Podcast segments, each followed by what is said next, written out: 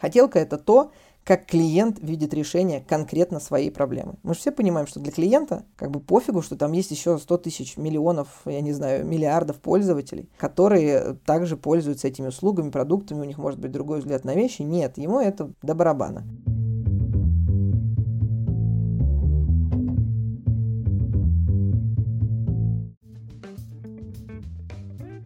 Привет, я Юра Агеев, и это 222 выпуск подкаста Make Sense. Вместе с гостями подкаста мы говорим о том, что играет важную роль при создании и развитии продуктов. Люди, идеи, деньги, инструменты и практики. И сегодня мой собеседник Евгений Прокофьев. Мы поговорим о том, что такое подход Voice of the Customer и откуда он пошел – Обсудим основные этапы процесса работы с обратной связью. И поговорим о том, почему важна лояльность, как обращать меньше внимания на хотелки и больше на нужды пользователей. Подкаст выходит при поддержке конференции по менеджменту продуктов Product Sense. Наша следующая конференция состоится 10 и 11 октября 2022 года в Москве. Будет больше 60 докладов о продуктовой стратегии и тактике, привлечении и удержании пользователей, команде, людях, исследованиях и обратной связи, и еще о личной стратегии и ментальном здоровье. Билеты уже в продаже. Не пропустите самое главное продуктовое событие этой осени. Женя, привет! Да, привет. Расскажи немного про себя, пожалуйста. Меня зовут Евгений Прокофьев, я основатель и CEO компании UX Feedback. Э, мы занимаемся разработкой SaaS-продукта, который помогает компаниям собирать и обрабатывать, анализировать фидбэк с их digital-каналов, с продуктов даже, так сказать, с веб-сайтов, мобильных приложений, чатов, имейлов и так далее. Вот, я имею большой опыт э, в построении продуктов, имею большой опыт в веб-аналитике, отсюда, собственно, и родился этот продукт. Ну и сегодня хочу поделиться частью опыта по методологии Voice of the Customer, о которой мы сегодня будем говорить. Прекрасно. Мы, когда с тобой обсуждали идею подкаста, вспомнилась цитата, конечно же, Генри Форда, ну, по крайней мере, ему ее приписывают. Если бы я спросил своих клиентов, что им нужно, они бы сказали мне, что им нужна более быстрая лошадь. Да. Давай, что ты думаешь об этом? Слушай, у меня есть, на самом деле, ответ на этот вопрос. У меня даже есть слайд на эту тему, к сожалению, его нельзя показать. На самом деле, Вокруг этого ходило огромное количество различных мнений, но ни одного документального подтверждения, что Генри Форд это говорил, нету. Вот, я думаю, это кто-то просто спекулировал. На самом деле, Форд собирал достаточно много, сама компания Ford собирала очень много фидбэка после запуска первых моделей. Но у меня, говорю, есть слайд в одной из пресс, где, если бы так было, то, скорее всего, это выглядело так. Там сидит Форд главный конструктор на слайде и написано. Главный конструктор говорит, Генри, а вы знаете, наши пользователи говорят, что пружины на сидении постоянно впиваются нам в задницу, и это неудобно. И Генри ему отвечает, вы знаете, наши конструкторы говорят, что это фича, и она добавляет драйва при вождении. Вот, это как раз основная проблема, когда вот есть такой, ну, мы об этом поговорим сейчас, в общем, когда есть такой вакуум, когда профессионалы считают, что я профессионал, я столько-то лет в этой профессии, и в целом не надо мне вот этого всего, я, я сам знаю, как лучше. На этом, мне кажется, многие погорели. Ну, то есть речь о том, что у людей в отсутствии цикла обратной связи от клиентов в голове рисуется образ своего продукта, который имеет да, об, очень мало общего с э, реальностью. К сожалению, да, и если вот э, ребята, кто нас слушает сейчас, застали то время, наверное, это было лет 10 назад, это было где-то, наверное, середина моей карьеры, не, наверное, начало э, моей карьеры, плюс-минус. Там же продуктовой разработки как таковой не было, и маркетинг рулил всем. Вот. И очень часто вот эта история о том, что есть э, некий, ну, давайте назовем его некий Николай, который там, 10 лет в дизайне или 10 лет в маркетинге, 10 лет еще в чем-то, да, ну вот на Николая все смотрят и молятся, и никто ему слово поперек не может сказать. А он вот такой классный, он знает, как лучше делать. Ну, mm-hmm. и, слава богу, это время прошло, правда, не во всех компаниях, к сожалению, но в большинстве компаний все-таки прошло. Но такая проблема существовала, и много дел наворотили. Слушай, ну вот э, еще один автомобильный пример, история продукт-менеджер видит свой продукт как Lamborghini, а пользователи как Lado. Тоже вот от тебя услышал. Что вообще по твоему опыту начинает происходить с людьми, которые отрываются от этой обратной связи? Ведь мы вот в целом очень много и в подкасте, и ну, на конференции, конечно, говорим о том, как важно проводить интервью для того, чтобы потом делать продукт, который действительно нужен людям. Uh-huh. Вот. Что потом вдруг начинает происходить? Слушай, на самом деле в этом вопросе очень много тем затронуто, начиная от того, что культура вообще работы с фидбэком у нас в России достаточно не развита. Ну, кому нравится слушать в свой адрес негативный, даже будь он конструктивный фидбэк. Нам от коллекта порой мы не можем это слушать, а тут от пользователей. В общем, ну, это просто уход в другую реальность, она очень комфортная. Вообще, вот зона комфорта — это классная такая штука, да, все они говорят. Ну, тут та же самая история. Вот в своем мирке, как бы, все вокруг просто не понимают, а я вот лучше знаю. Ну, вот это разбивается, к сожалению, это реальность. Те, кто давно слушает подкаст, мне периодически пишут, что у меня плохой звук. Знаете, я теперь пробую писать на новом микрофоне. Я слышу вашу обратную связь. А мы тем временем перейдем к методологии. Это вообще методология или это подход? Что это? Voice of the Customer, собственно, тема нашей беседы. Слушай, супер вопрос, на самом деле, что это такое. Я сам долго, честно, долго пытался разобраться, что же это такое. На самом деле это подход, американцы еще называют это программой, mm-hmm. типа программа Voice of the Customer. Вот. А, но тут, наверное, каждый там поймет для себя сам. Лучше, наверное, разобрать в совокупности, как бы, что это такое, и, кажется, мы поймем, подойдем к ответу на вопрос, что с этим делать и что это. С твоего позволения, я небольшой такой супер маленький исторический экскурс, Конечно, экскурс давай. кину. Мне кажется, он очень круто всем объяснить, что же это. В общем, маркетологи 30 лет назад столкнулись с очень интересной проблемой в Америке, что вот э, история про «сделай классный слоган и обалденную сочную картинку» больше недостаточно. То есть для тех, кто не понимает, раньше это было нормально. Ты продаешь ну, условный какой-нибудь порошок хм. стиральный, классная картинка, классный слоган, и он реально продается. Вот ничего больше не надо делать. Все, это был весь маркетинг, ну, плюс-минус. А в какой-то момент они поняли, что что-то происходит, ну, то есть перестают покупать. Ну, маркетологи, благо гибкие ребята, они пошли в народ, да, и пытались проводить исследования, что же произошло. И оказалось, что из-за большого количества новых товаров, которые появились, люди, о боже, да, сейчас нам это не понять, а тогда это было действительно, о боже, начали выбирать, они начали выбирать, дел... о, выводить. Да. да, они начали, сволочи какие, негатив, понимаете, плодить, фидбэк какой-то давать, э, между собой общаться, говорить, что не покупай вот этот, покупай вот тот, он лучше, и поэтому продажи начали падать. Но здесь ключевая особенность заключается не в том, что так произошло, а в том, что произошло дальше. Маркетологи посидели, подумали, поняли закономерность, и вот здесь вот ключевая особенность. Они поняли, что они не могут решить эту проблему самостоятельно. Mm. То есть они не в состоянии что-то поменять для того, чтобы продукт начал продаваться. Они были вынуждены не от хорошей жизни идти к другим отделам и говорить, ребят, если мы что-то не поменяем, да, то как бы хана. А для того, чтобы доказать, что они не голословные, они как раз и показывали результаты вот этой обратной связи, а чтобы вы понимали, еще раз перенесемся на 30 лет назад, это вообще что-то новое, что какие-то люди, они еще есть там, да, то есть есть люди, которые это покупают, которые вот дают обратную связь, и не все так хорошо, и в результате вот появилась эта история, да, про Voice of the Customer, когда на пересечении того, что маркетологи пришли с проблемой и начали внутри бизнеса поднимать проблемы клиентов, mm-hmm. тем самым давая возможность бизнесу посмотреть на себя, со стороны клиентов. Это был вообще просто шок-контент на тот момент. И в результате как бы возникла еще одна интересная история. Оказалось, что у пользователей появилась новая штука, которой до этого не было. Это ожидание. Они первоначально ожидают что-то от продукта, прежде чем его даже купить. Mm-hmm. И эти ожидания закладываются маркетингом или продажами. Ну, если мы говорим про B2B часто, да. И вот, э, когда мы говорим о Voice of the Customer, я говорю, ребят, 30 лет прошло, но здесь же ничего не поменялось. Вы можете создавать классный продукт, да, ну вам так кажется, а ваш маркетинг или ваши продажи будут создавать ожидания у пользователя, ну просто совсем другие. Mm-hmm. Потому что вы оторваны друг от друга. В итоге приходит клиент потенциальный, и может у вас и продукт хороший, но у него в голове сформировалась картинка, которую ему нарисовали, и она не бьется с реальностью. И в результате даже хороший продукт в итоге становится, ну, фуфло какое-то, и все, человек уходит. Вот, ну, собственно, оттуда и появился ВОК, и оттуда все и поняли, что, ого, оказывается, голос клиента нужен не для того, чтобы просто улучшать продукт, а для того, чтобы компания, вся компания желательно, могла посмотреть на свой бизнес, на свою компанию, на свой продукт со стороны пользователей, которые им пользуются. И тут все офигели, что реальность не такая приятная, как казалось.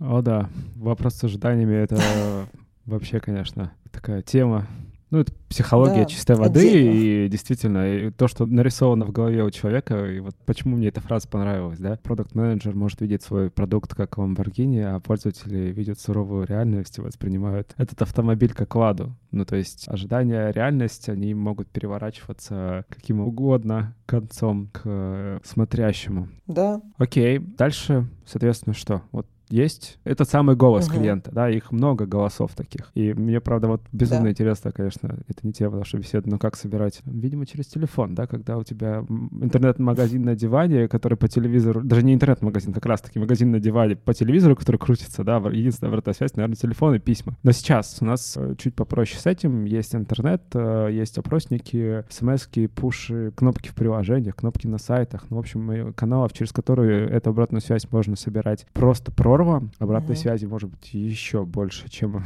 каналов, конечно же. А что из себя этот процесс представляет в реальности? Mm-hmm.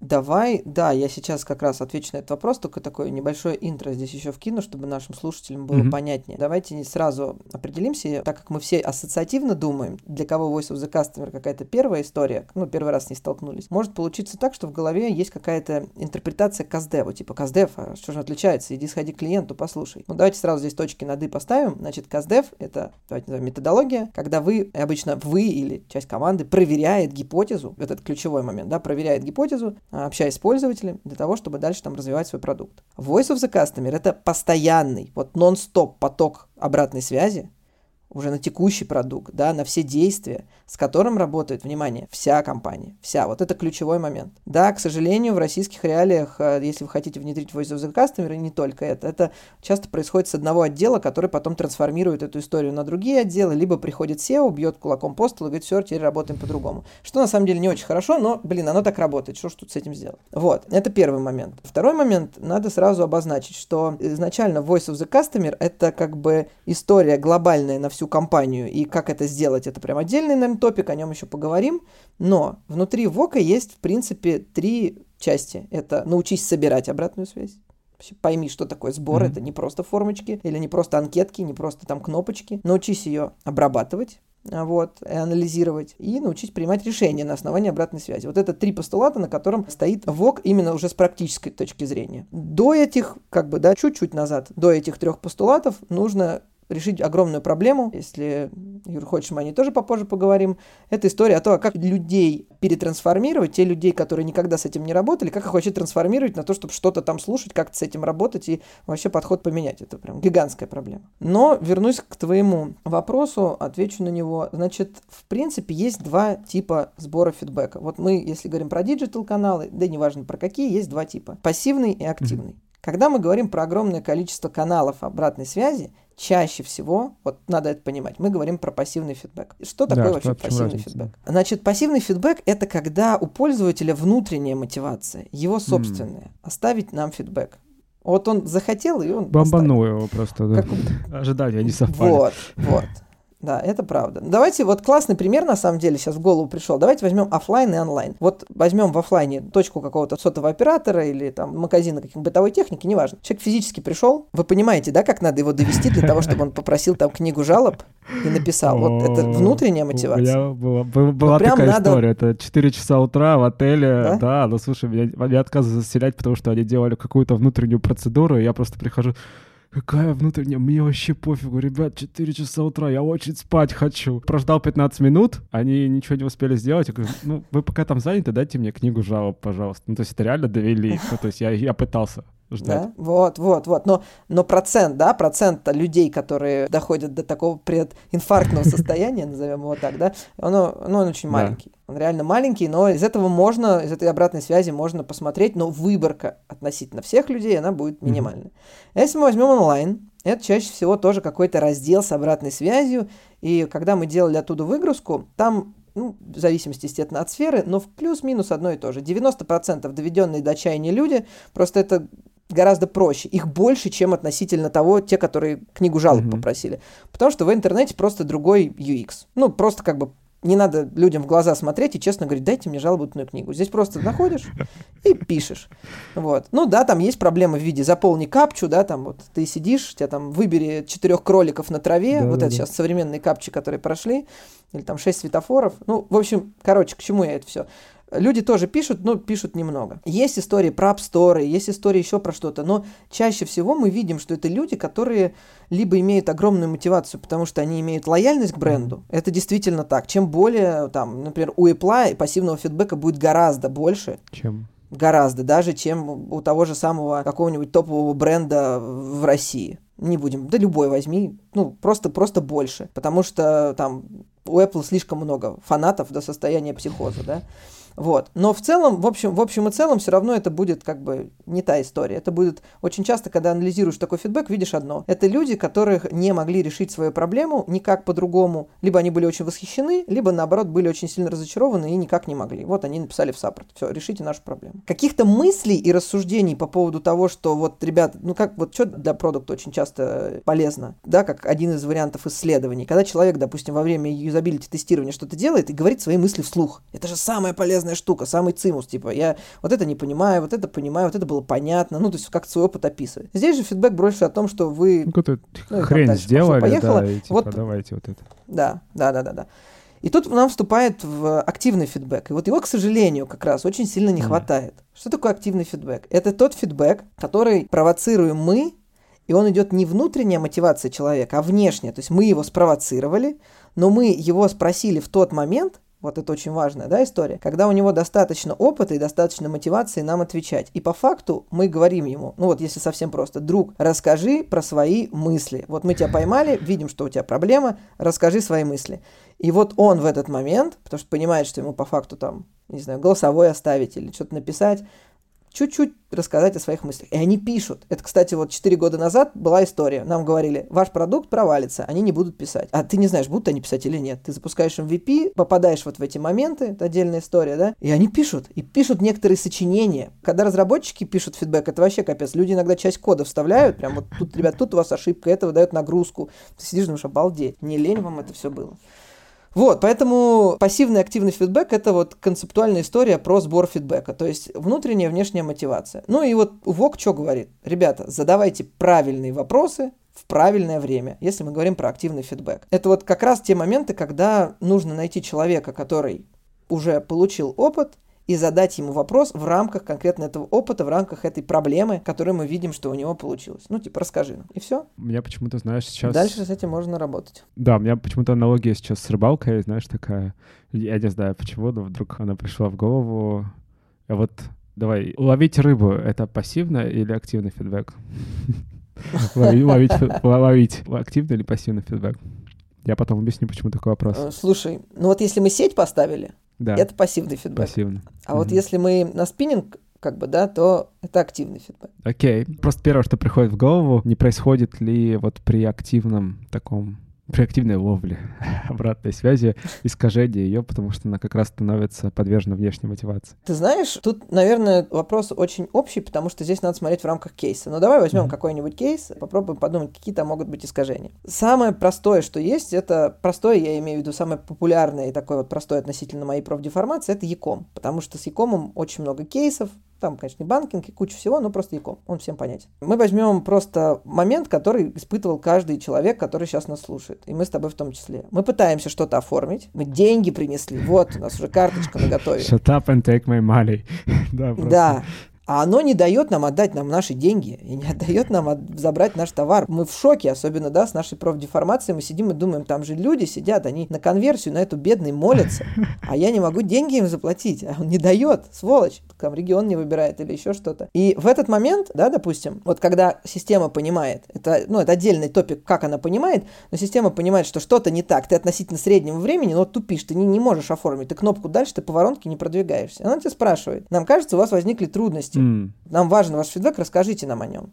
Вот как здесь исказить, если я им напишу, что, ребята, моя карта, блин, не вводится, или мне код не присылается, или там что-то еще. Я просто рассказываю о проблеме. Это вот в рамках такого кейса. Но при этом это же похоже все равно на... Даже если он вовремя спросит, это же похоже на пассивный какой-то фидбэк, нет? Потому что он проблема ориентирован. А, смотри, пассивный фидбэк, еще раз, это моя внутренняя мотивация, что я ухожу туда, и пишу им о том, что у вас там а. что-то не вводится, я не могу купить и так далее. Я сам это решаю. А здесь меня спрашивают вовремя, я пишу. То есть разница именно в этом, когда ну, просто проблематика в чем? Условно, мотивация начинаем... похожая, проблема. У меня есть проблема, но тут меня спросили, да. прежде чем я дошел до точки кипения, собственно, когда я сам пошел нашел, куда мне нужно это написать. Да. И так далее. Да, ага. да. И сам, самое главное, ты должен понимать, вот когда мы делаем выгрузку, э, допустим, из того же саппорта или смотрим пассивный фидбэк, мы там практически не находим людей, которые пишут о том, что вы знаете, я сейчас на вашем сайте там хотел оставить вот столько-то денег, но не оставил, идите-ка вы лесом, да? Нету. Чаще всего, скорее всего, потому что они не могут оформить и просто, видимо, на злости закрывают вкладку и уходят. Чем да, хорошо вот там... Хлопнул дверь самым... ушел. Во, во, во, во, во. А когда ты спрашиваешь это во время, пока он еще не решил попрощаться с твоим сайтом, ты как раз и получаешь этот инсайт. Ты знаешь, как типа за 5 секунд до трагедии. Вот за 5 секунд до трагедии ты успеваешь с него снять фидбэк. Так что вот интересная история на самом деле в этом плане. Окей, okay, мы поговорили про первый этап, да, про сбор. И, собственно, здесь uh-huh. у нас может быть вот такого формата. Окей, okay, активный фидбэк, пассивный фидбэк, различия, грань провели. Дальше что? Дальше uh-huh. у нас есть, в принципе, как мы можем собирать обратную связь каналов. Проговорили Во, то, отлично. что их много, но вот типа есть поток, поток, есть не поток. Ну, то есть давай вот про это поговорим. Угу. Слушай, ну вот смотри, здесь как раз самая важная штука, это вот когда мы говорим про ВОК, мы должны понимать, если мы внедряем Voice of the Customer на всю компанию, еще раз повторюсь, если SEO это все просто, SEO просто приходит и говорит, ребята, теперь мы начинаем замерять метрики лояльности, это важно в ВОКе всегда, и собирать обратную связь. Метрики лояльности позволят нам просто чекать понимать, на каком уровне мы сейчас находимся, да, относительно восприятия клиента с точки зрения метрики. Но с ней просто проще работать. В разных этапах CGM. Например, опять же, если это e-com, это может быть отдельно там, удобство интернет-магазина, разные эпизоды, там, поиск, выбор товара, оформление заказа, да, там отдельные этапы, у каждого своя метрика.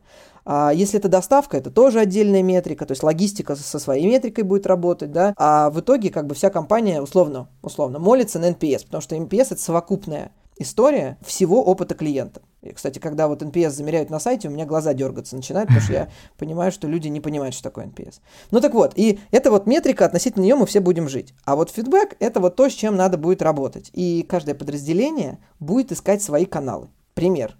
Если мы логистика, нам очень сложно, нам на сайте, если мы хотим как что-то собирать, возможно поработать только с ожиданиями. То есть это классная тема, мы, кстати, часто ее используем. Мы собираем ожидания с клиентов. Условно mm. говоря, прежде он чем-то что-то сделал, мы прям пытаемся, чтобы он нам описал, а что он ожидает, что там будет. Ну, например, если я выбираю экспресс-доставку, я ожидаю, что она будет там в течение часа. Да, например, человек там не опоздает, если будет опоздать, то позвонит мне, и тем самым мы вот снимаем эти ожидания. Но в основном Весь цимус для доставки – это история mm-hmm. про после того, как доставили товар.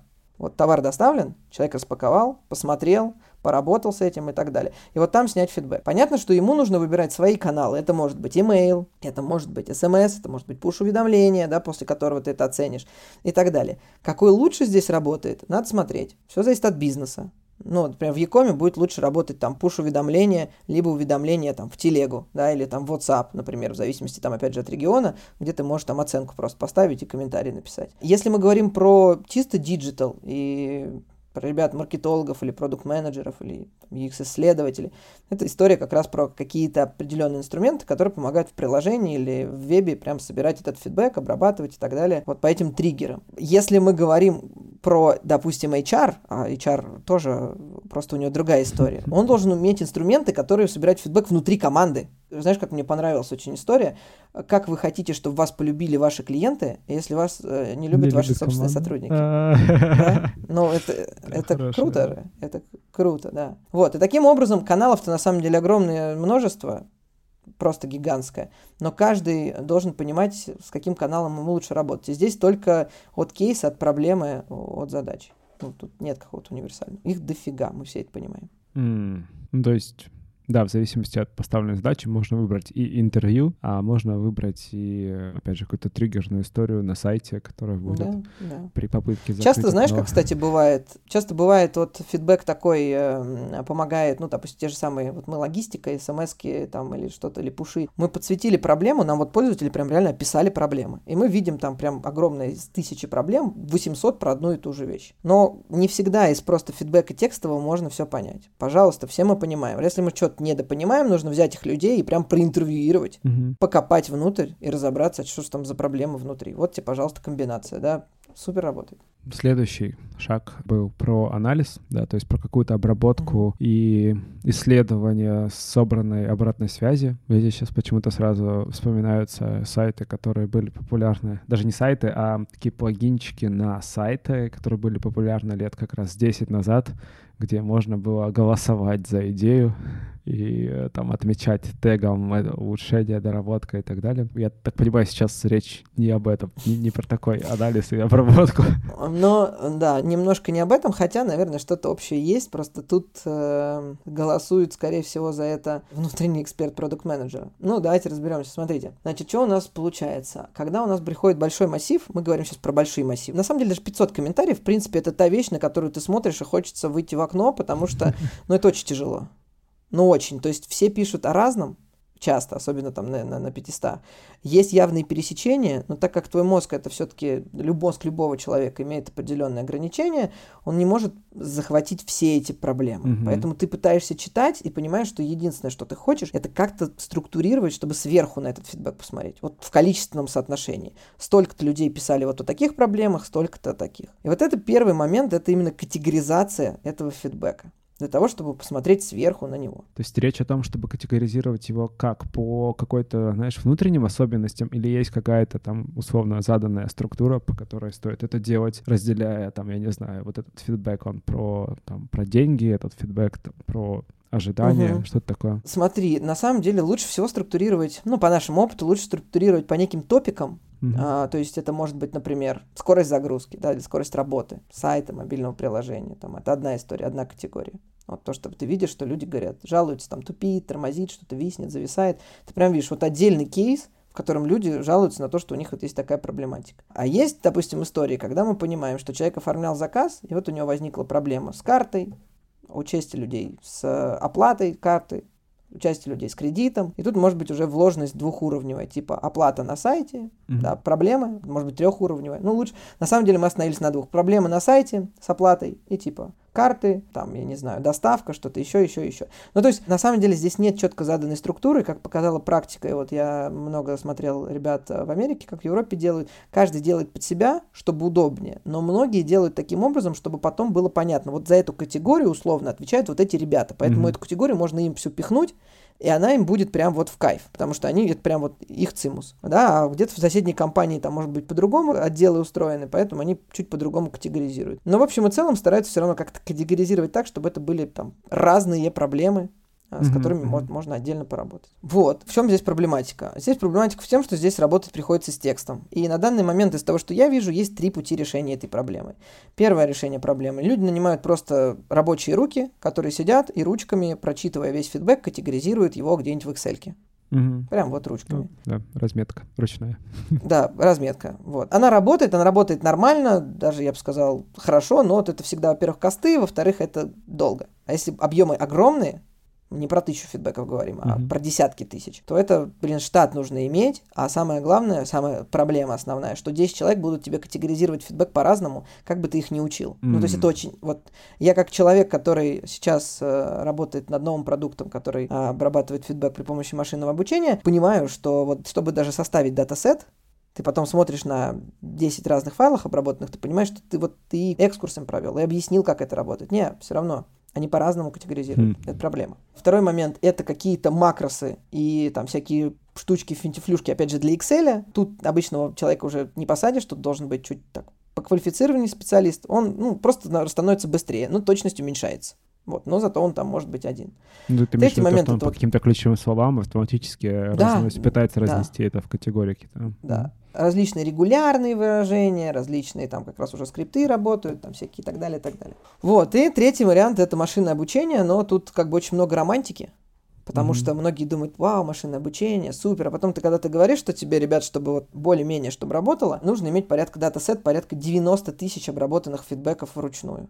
А 90 тысяч, ну просто попробуйте в час понять, сколько вы фидбэков можете обработать. И поймете, сколько времени нужно для того, чтобы обработать 90 тысяч. Ну это, очень-очень-очень много. Вот на этом этапе, собственно, работает так. Вот у нас это пришло к чему? Мы просто как бы заморочились над вторым вариантом, просто в систему внедрили в нашу историю про регулярные выражения и 4 года собирали а, просто, даже это не дата-сет, это просто ключевые слова. Ну, например, mm-hmm. то есть если фидбэк, да, там содержит скорость, тупит, тормозит, виснет, глючит, зависает, и вот таких слов еще вот миллион, да, условно, тогда назначай этому комментарию такой-то тег. И в целом вышли там на 70, ну, в зависимости, опять же, от тега, от там, 70 до 85 точности этих самых. Но выше уже не прыгнешь. Там прям вот... Словарь синонимов э, русского языка, связанных с э, клиентскими проблемами в IT-продуктах. Да. Тогда. Ну, это жесть. Это реально жесть. Окей. А только ли в этом заключается анализ? Этап анализа? Не, не, это, это, это, скажем, категоризация, это обработка да. и анализ. Это вот одна история. Самая история дальше интересная в чем заключается? В том, что после того, когда мы типа категоризировали, мы смотрим на них сверху и понимаем, о, у этой проблемы, там, не знаю, они написал 10 тысяч человек, об этой 8, об этой 7, об этой 6, ну, неважно. И нам дальше нужно понять, с чем мы будем работать. Хорошо, когда мы понимаем, ну, потому что 10 проблем, команда одна. Нам mm. придется выбирать в любом случае. И вот здесь вот анализ такой очень хитрый, потому что, казалось бы, есть большой соблазн взять самую популярную категорию, ну, 10 тысяч пишет на первом месте. Все, погнали делать ее. Но в этом и заключается большая ошибка. Очень часто, мы, конечно, не говорим про те софты, есть сложные кейсы, когда вот э, на одной из конференций меня спросили, а как быть, если клиенты, которые больше всего пишут, это люди, которые ничего не платят? Вот он сложный кейс, но он часто бывает там в B2B продуктах, ну не только на самом деле. Ну, короче, к чему я это? И вот здесь нужно четко понять, что выбирать. Какую из этих категорий выбирать. Собственно, три совета, которые дает ВОК. Значит, Первый – это, вернее, нам два с половиной совета. Значит, это выбирайте те категории, которые дадут вам увеличение лояльности ваших клиентов. Второй с ним связан, это который влияет на деньги. Вот если соединить их два, что получается? На самом деле, как бы давно уже понятно, что лояльность это равно деньги. Вот хоть ты тресни, хоть бы как там многие люди пытаются это опровергать. Я на своем примере, на своем бизнесе вижу лояльность, блин, всегда равно деньги. Вот всегда. А, может быть, не сразу, но в долгую всегда деньги. И здесь как раз история о том, что на огромном количестве продуктов, очень известных, которыми вы все пользуетесь, оказываются проблемы, зашитые в интерфейс, в людях, которые на местах работают, сталкиваясь с которыми люди навсегда перестают пользоваться услугами. Кстати, навсегда. Например. Рушится лояльность? Да, вообще просто уходит к чертям. Например, одна из самых э, интересных простых штук. Колл-центр. Колл-центр — это ну, чтобы их, представьте себе людей, которые, да, там, постоянно под прессингом, огромным прессингом, и это каждый день. Вот этот прессинг, им звонят, на них ругаются, жалуются, им кричат, им, им плачут, я не знаю, вот все, что вы можете представить, самое ужасное, это вот у них. И далеко не у всех из них выдерживает нервная система. А в результате mm-hmm. они просто начинают э, агриться. И, как показывает практика, вот такой вот срыв в нашу эпоху клиентского сервиса – а она прямой показатель того, что люди часто просто перестают обращаться в компании. Это первое. Об этом, как бы, мне кажется, из каждого утюга американского там куча исследований на эту тему mm-hmm. есть. Что как вот э, невежливое общение или там грубое общение влияет на лояльность. Второй момент. Иногда бывает такое, что есть проблемы, зашитые внутри продукта, например, даже в том же самом сайте которые вот настолько выбешивают людей. Например, особенно это связано с картами лояльности. Вот это прям самый ад, который есть на этой земле. То есть компания придумывает карту лояльности для того, чтобы сделать лояльными пользователями. Придумывает еще всякие бонусы, всякие, блин, там вот миллион этих акций. А потом я сижу, читаю этот фидбэк и думаю, бедненькие вы мои. У это, них это вот... просто, да, генератор антилояльности такой. Да, ты понимаешь? Они такие, ребята, я там 10 лет коплю эти бонусы, здесь я дождался, вот, есть скидка там, черная пятница, у меня бонусы, у меня промокод, я ввожу, а оно все вместе не работает. Вы что, обалдели? Почему оно вместе не работает? Да, Почему да, мне да. никто об этом не сказал? Да ваша лояльность, да я 10 лет компил, да можете этой лояльностью подтереться. И ты сидишь, читаешь и такой, блин, чувак, я тебя реально понимаю. И как бы вот оно, да, вот оно. Вот. Поэтому, чтобы долго не разглагольствовать, нужно выбирать те категории, читая фидбэк, в которых ты понимаешь, о мой бог, это реально просто убивает в людях любовь, веру, лояльность. Э, или... Даже если, э, ну вот опять же, тот пример, который ты вначале привел, да, у тебя есть э, категория с 10 тысячами, условно, угу. людей, которые пишут, но при этом они вроде бы продолжают пользоваться. Как бы мыши кололись, плакались, угу. да, там, но продолжали есть кактус. Продолжали есть да, кактус, да. да. А есть люди, которые прям вот такие, все, нет, я ухожу. То есть ты говоришь о том, что вторые более приоритетные. Я говорю, да, в моем примере, еще раз, смотрите, мы про лояльность в принципе чаще всего вот воспринимаем, ну вот сейчас давайте так, для контекста действительно со стороны, что это наши клиенты, которые нам платят. Mm-hmm. Если это клиенты, которые занимаются, там, работают у нас на free-аккаунтах, здесь вообще подход совершенно другой. Я не буду на это тратить время, просто скажу пару слов. Нам просто нужно здесь отдельный research провести и понять, среди этих клиентов есть ли какие-то сегменты, которые при определенных условиях могут перейти в рамки платящих клиентов. Банальный пример. У нас приложение для сканера, да, скан через телефон. Огромное количество free-аккаунтов, есть и платные. Вот среди тех, кто пользуется фри-аккаунтами, есть часть людей, которым там добавь одну-две фичи, они будут готовы с удовольствием платить. Но их там 10% относительно всех фришных. Все. Вот. То есть их надо слушать, но их надо как бы слушать и смотреть, mm, вот кто из них потенциально и почему да. может перейти. Да. А остальное, естественно, я говорю про тех, кто платит сейчас первую очередь. И что может заставить их перестать платить и перестать быть лояльными к нашему бренду. Вот, вот это в первую очередь нужно делать. И то же самое с деньгами. Такая же история. Видим часто, ну, что есть проблема, которая вот напрямую влияет на деньги. Люди оплатить не могут. Или там пытаются продлить подписку, а мы там своим маркетингом их закидываем, что типа, ну, короче, они просто агрятся, потому что 50 всплывающих окон, да, и они до подписку просто не могут mm-hmm. оплатить. Такое тоже бывает.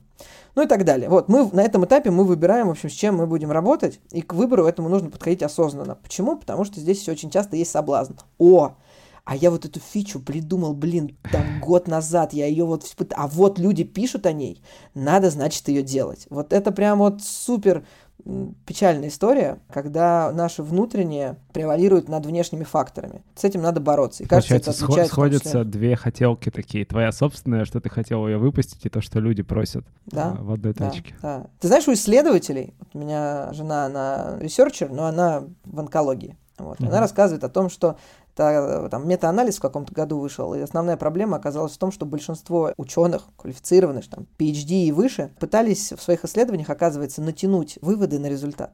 Ну, очень им, им хотелось. Им очень хотелось, чтобы ну, какая-то да, проблема решалась, то, типа... Да, чтобы, чтобы гипотеза, которую они перед исследованиями а. вот, создали, как, знаешь, натянуть сову на глобус, чтобы, типа, вот результат, он именно об этом показывает, что вот именно вот мы правы были. А на самом деле это было не так. Вот метаанализ, когда проверяли эти исследования, показал, что не, ребят, мы как бы здесь независимы, и это вообще не про это. Вы просто вот результат подтянули. И эта проблема есть и часто у нас, к сожалению.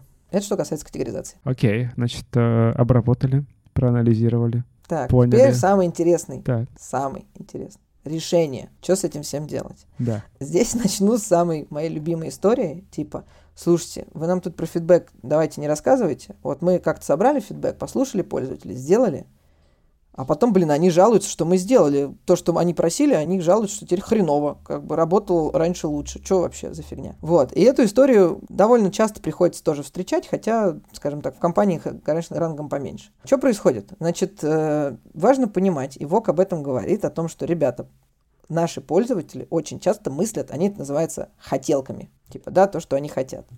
Но надо научиться превращать хотелки в нужды. То есть нужно понимать, а в чем они реально нуждаются. Почему? Давайте, чтобы было понятно. Хотелка – это то, как клиент видит решение конкретно своей проблемы. Мы же все понимаем, что для клиента как бы пофигу, что там есть еще 100 тысяч миллионов, я не знаю, миллиардов пользователей, которые также пользуются этими услугами, продуктами, у них может быть другой взгляд на вещи. Нет, ему это до барабана. И вот э, один из самых простых примеров, на которые обычно объясняют хотелки и нужды, это типа, ребята, ну вот фидбэк сайта, сделайте кнопку регистрации красной. Вот прям вот это стопроцентная хотелка. Да? Ну, понятно, что любую кнопку, да, ну, неважно. В примере в моем регистрации будет. И тут же рядом хотелка. Ребят, что за кнопка? Блин, сделайте ее большой, желтый, например, да, это другой пользователь. И вот там таких вот пользователей огромное количество. Вот мы должны понять, и вот опытный продукт-менеджер должен четко отслеживать такие истории, это вот самый простой до сложных уже дальше, и превращать их в нужды. А вот так задуматься, а в чем все эти люди реально нуждаются? Вот в чем?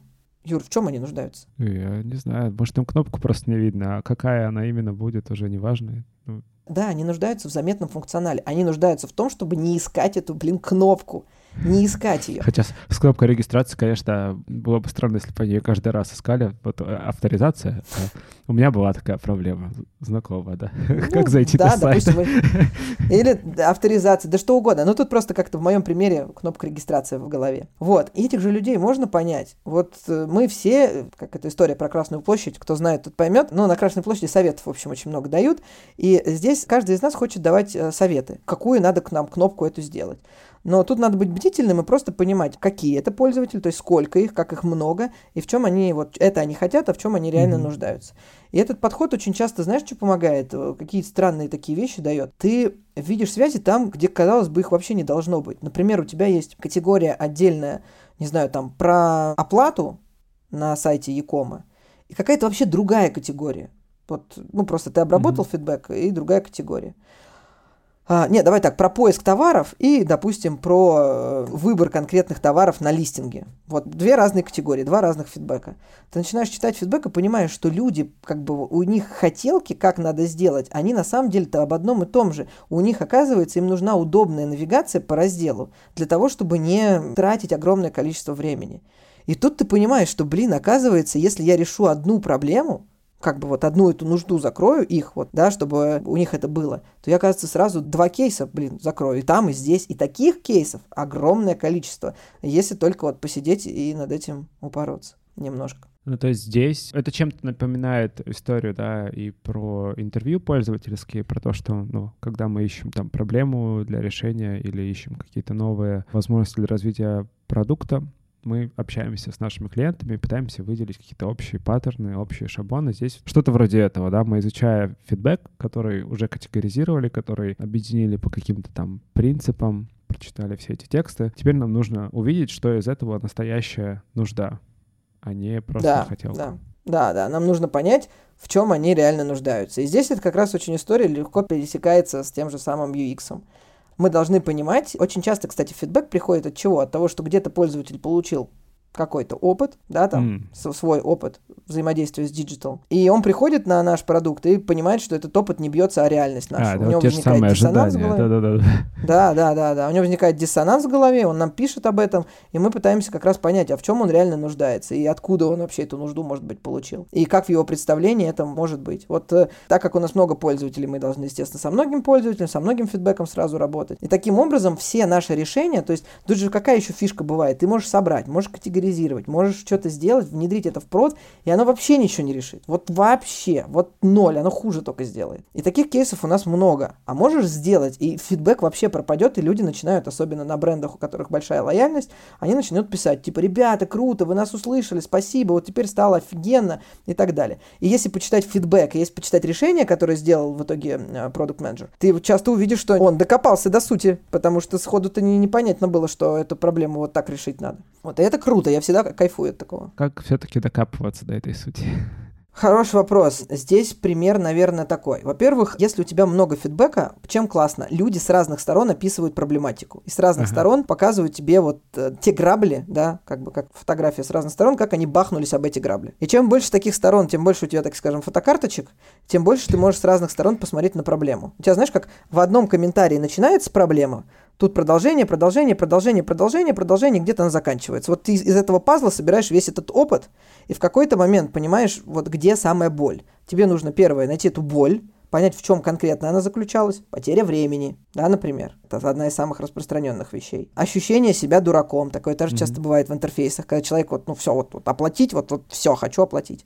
Нет, не можешь. И, не, кнопка не нажимается, да, там зеленая какая-нибудь. Просто не нажимается и все. Оказывается, ты поле какое-то не заполнил или еще что-то. Ну, неважно. И дальше, осознав эту проблему, попытаться понять, вот в чем они нуждаются, допустим, быстро проходить этот шаг. Окей, хорошо, что мы можем сделать? Можем посмотреть, как у конкурентов, где хороший best practice, или в чем конкретно у нас может быть проблематика. Вот я тебе расскажу пример, очень классный. Недавно я восстанавливал пароль в одном из банков, не российских.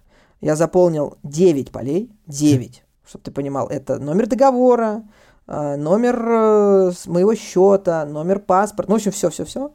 Дальше нажимаю «Установить», и он выдает замечательную фразу. Одно из девяти полей содержит ошибку. Ну, какое именно, я вам не скажу. Да, вот. Что тут еще добавить? Блин. Э, я же могу написать фидбэк. Смотри, я же могу написать фидбэк. Ребята, подсвечивайте, пожалуйста, поле, в котором я допустил ошибку. И таких будет много. Но не обязательно продукт менеджер должен подсвечивать поле, которое содержит ошибку.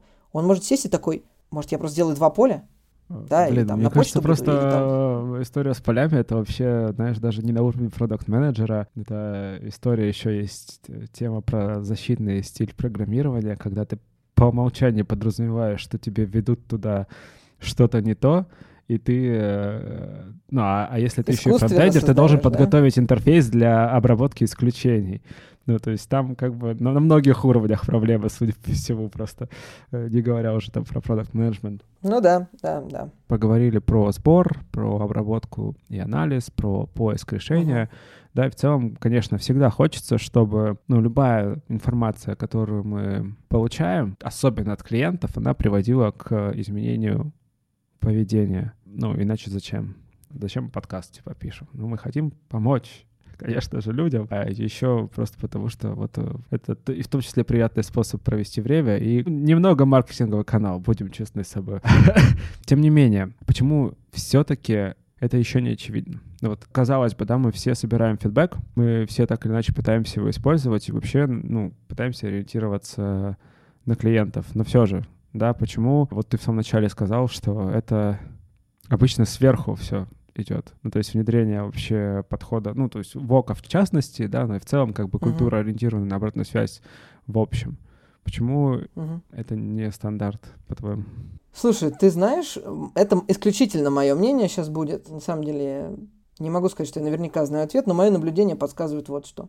Если ты органически пришел к тому, что тебе нужно, как бы давайте обратим внимание, что дело же не только в слушать обратную связь, не только слушать, обрабатывать, принимать решения, Здесь дело, в принципе, в мышлении о том, что ты без этой обратной связи не можешь создать успешный бизнес. Вот не можешь и все в текущих условиях. И вот если взять американцев, они пришли к этому органически они прародители этой истории, как бы мы ни хотели. То есть они натолкнулись на это, поняли, что оно так не работает, и не от того, что маркетологи такие прекрасные люди, захотели послушать клиента, как же там э, бедные клиенты живут. Нет, просто то, что раньше работало, работать перестало. И они начали искать другие подходы.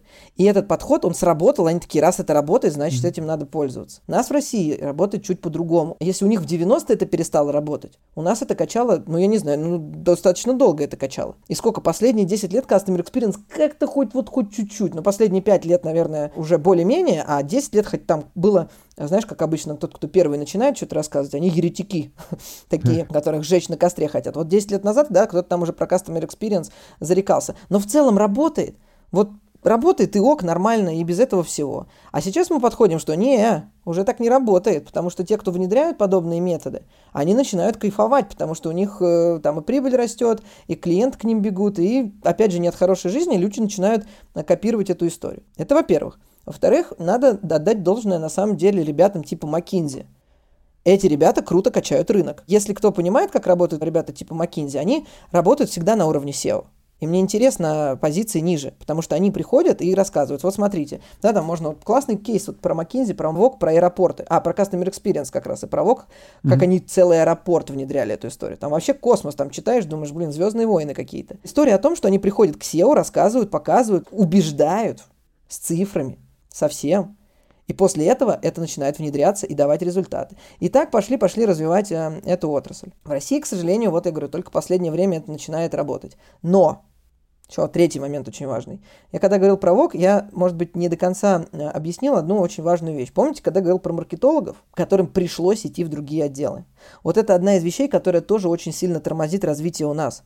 Потому что если мы говорим про новые продукты, в принципе, я вот с ребятами общаюсь на разных конференциях, если ты стартап, ну, даже бизнес уже не стартап, но ты как mm-hmm. бы лет пять назад образовался, в принципе, у тебя нет проблем с фидбэком. Ну, честно, ну, как бы там вот ВОК в той или иной стезе, он присутствует очень часто. Но если ты корпорация, если ты 30 лет или больше делал, что делала, у тебя работало, попробуй иди измени мышление. Попробуй измени... Ведь как же часто бывает в корпорациях? ВОК о чем говорит? Отделы должны между собой общаться, потому что клиент видит компанию бесшовно, единой компанией. Ему все равно, что у тебя 35 отделов. Для него это одна компания, mm-hmm. все, пофигу. Вот, да? И поэтому, по факту, маркетинг и продажи делает одно, ну, как бы продолжение одно другого. Так как маркетинг и продажи в большинстве компаний очень хреново общаются друг с другом, если не сказать по-другому. Да? Вечно друг на друга э, палки, стрелки, вот это все, эти виноваты, нет, эти виноваты. А по-хорошему они должны сидеть вместе и понимать, что транслируют одни, да, УТП придумывают, другие продают, и одно является следствием другого. И клиент их видит как одно целое. И вот ВОК, опять же, должен располагать к этому. А это тяжело. Это психологически сложно. И опять же, без SEO здесь хрен разберешься, если кто-то сверху не придет и не скажет, ребят, а давайте мы работаем теперь по-другому. Поэтому вот эта история ВОКа, когда она идет снизу, но нужно быть просто немножко отшибленным человеком, чтобы, несмотря на то, что тебе все будут пальцем у виска крутить, продолжать эту штуку двигать и находить внутри компании заинтересованных людей C-level позиций. Вот тогда это может как-то сработать. Хм, то есть это должно попасть в голову топ-менеджера. Обязательно. Или фаундеру вообще в идеале да, или акционерам. Угу. Ну, я говорю, вот McKinsey, они же классно работают, они приходят как раз вот с новыми какими-то идеями, просто они сразу понимают, что вот их целевая аудитория, чтобы этот гигантский проект внедрить, она именно вот, вот там. Главное убедить одного, он дальше сам все сделает. Ох, окей. Ну, это как обычно ну, короче, корпорациям... не самая простая задача. Да, да, да. Корпорациям предстоит это трансформирование, и судя по тому, что я вижу даже в среде банкинга, о боже, есть пару уже крупных банков, которые ВОК ставят в главу всего, а, у себя. И я, честно говоря, кайфую от этого. Это, это здорово. Это прям какой-то рывок вперед. Давай, как мы можем заметить ВОК где-то? Окей, пока у нас его нет, как его заметить в других продуктах? Что мне в какой-то момент времени там что-то спрашивают, когда я что-то делаю. Угу. Вот как мы вначале говорили а, про ну, активный мы... и пассивный фидбэк. Да, смотри, мы можем заметить, вот сказать, что мы прям увидим ВОК вот так вот внешне по какому-то признаку, например, Ты знаешь там, нам опрос. Да. По образу. ВОК это же программа, ВОК это же процесс. Мы как рядовой пользователь можем просто увидеть, что оценивают какую-то часть нашего клиентского опыта. Угу. Могут делать это систематично. Но это же только первый этап. Они могут с этим ничего не делать. Они могут хранить это где-то и, не знаю, там KPI саппорта привязать к этим параметрам. Но какой же это чертовой матери ВОК? Нет. Мы можем, наверное, почувствовать. По идее, мы должны чувствовать ВОК, если мы работаем с компанией, работаем. Ну, в смысле, не работаем, в смысле, взаимодействуем. Постоянно, вот, например, я постоянно покупаю еду, к примеру, во вкусе вилл. Я знаю mm-hmm. все вещи, которые меня раздражают в приложении. И когда я пишу об этом, там, рассказываю и так далее, и когда я вижу изменения, я кайфую от того, что компания mm. меня слышит. Да? Я вижу, я чувствую это. И я от этого кайфую. Когда я пишу, я что-то делаю и понимаю, что ничего не происходит, да, там, на, на большом промежутке времени, то, естественно, меня вызывает это очень странный диссонанс. Э, меня никто не спрашивает, так еще и никто ничего и не делает. Откуда ты такой умный? Откуда ты знаешь, как надо вот это вот? Э, вот, вот что самый умный здесь. Ох, я, я, понимаю, понимаю. Просто это есть такие компании, в которые я пишу. Окей, Жень, что почитать, чтобы дальше в эту тему углубиться самостоятельно? Блин, слушай, классно, классный на самом деле вопрос, что об этом почитать. У меня есть ссылки в моем загашнике, которые mm-hmm. я могу скинуть, и Давай. это можно разместить. Это же можно, да, разместить? Конечно, в описании в добавим. Да, да. да, потому что в основном это такие большие-большие обзорные статьи, где ребята как раз рассказывают о том, как вы оставить, как вот преобразовать компанию, у которой ВОКа нет, как его внедрить, что такое ВОК-стратегия компании, угу. как она формируется, для чего она нужна, что такое ВОК вообще в целом. Вот такие вот вещи я бы порекомендовал почитать.